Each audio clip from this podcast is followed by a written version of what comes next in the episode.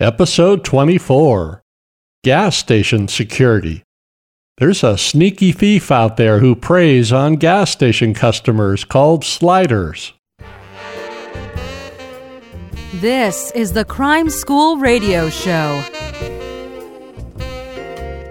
where industry experts discuss the business of fighting crime and prevention strategies for making places safe.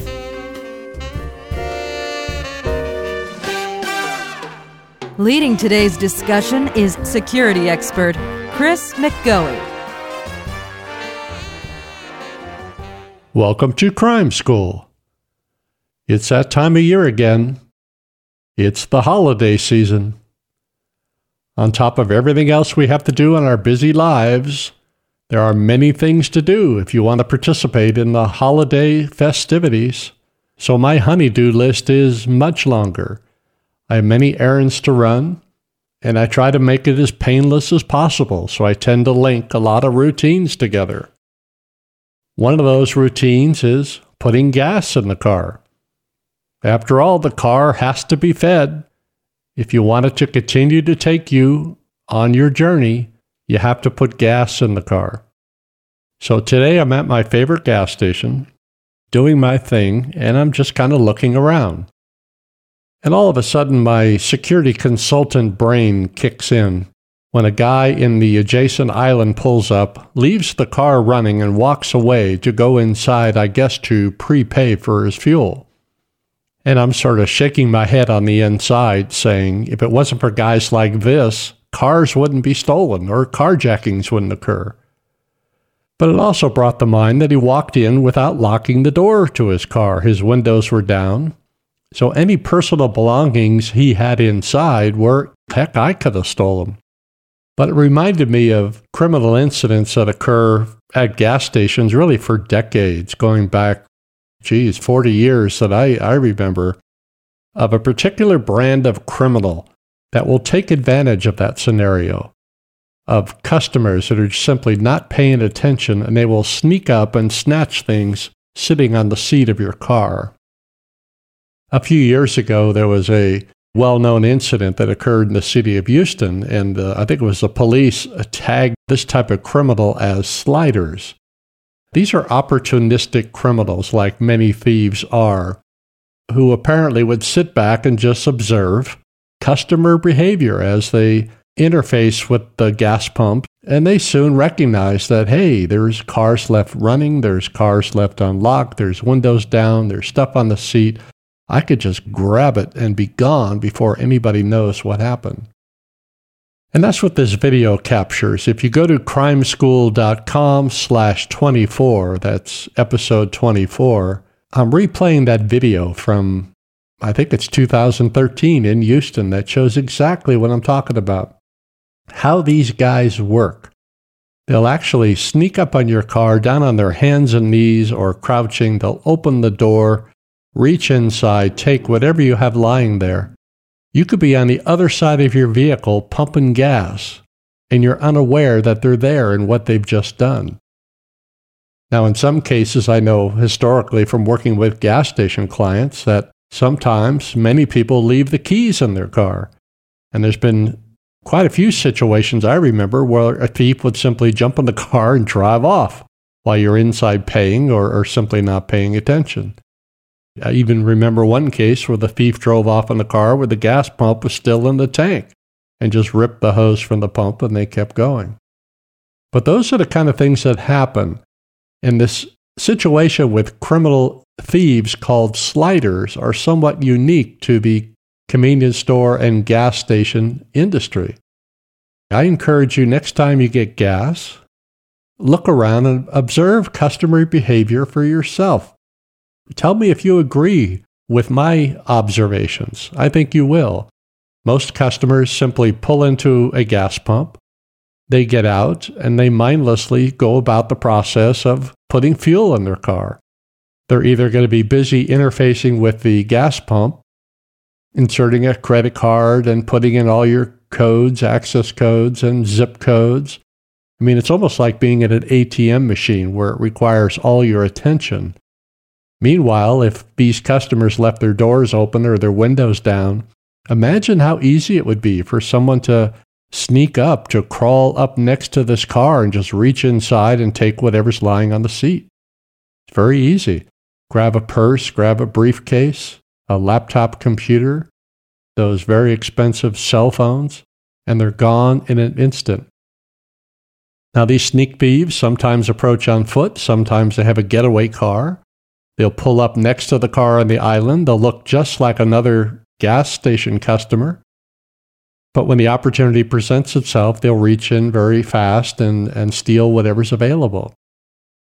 So take a look around. I think you'll agree. You'll conclude, like I did, that, man, what an easy target it would be because of the nature of the gas station and because of how we as customers behave. So how do we cure that? Well, one way is to develop your own routine. Now, the most obvious solution is to keep your car locked and your windows rolled up. And you might say, well, that's kind of ridiculous. That's kind of a pain. I'm standing right there.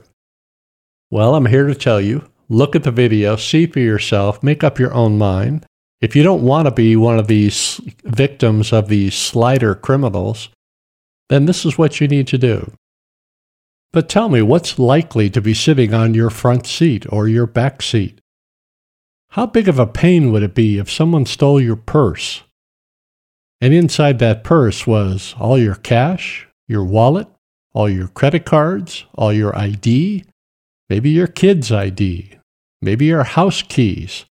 I don't know. You tell me what's in your purse.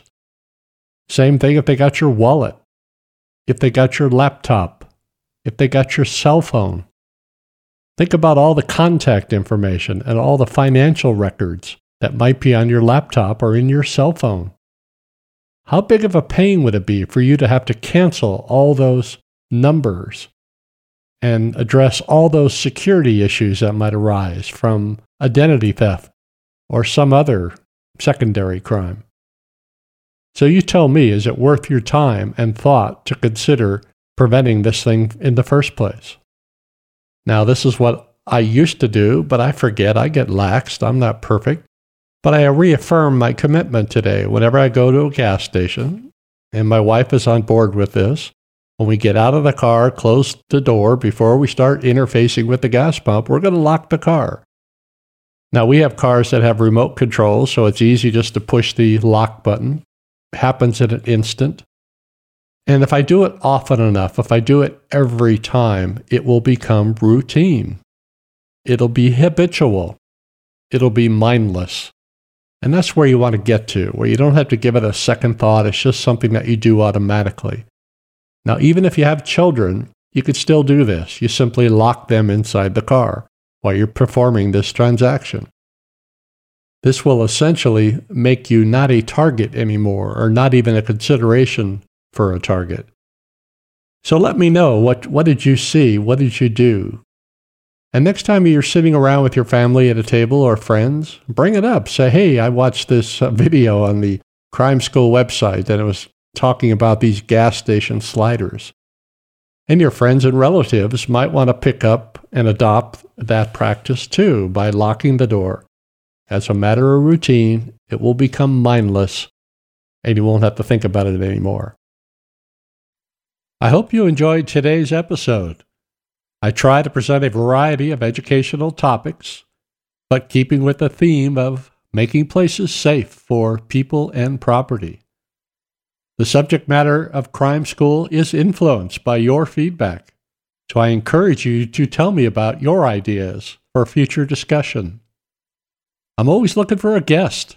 If you have a particular crime or loss prevention expertise, you have a special legal background about liability, you have an interesting crime prevention product to review, or if you're a crime victim with a motivating story and outcome to share, I want to talk to you. Now, I'm not very active on social media. I'm old. What could I say? I don't quite get it, but I'm trying to learn. Meanwhile, I appreciate those who are active in social media to share these episodes, to attract others who may want to learn and benefit from this content. In fact, if you have an iTunes account, and you want to help others find Crime School, please leave us a 5-star rating and review. That will really help us be discovered. I invite you to join the Crime School community. We're all like-minded people. You could provide your email address on any web page, any opt-in form on the Crime School website. In this way, you'll receive immediate notification of any new audio or video episodes published, or any special events for that matter. Thank you for participating in Crime School and for doing your part in making places safe.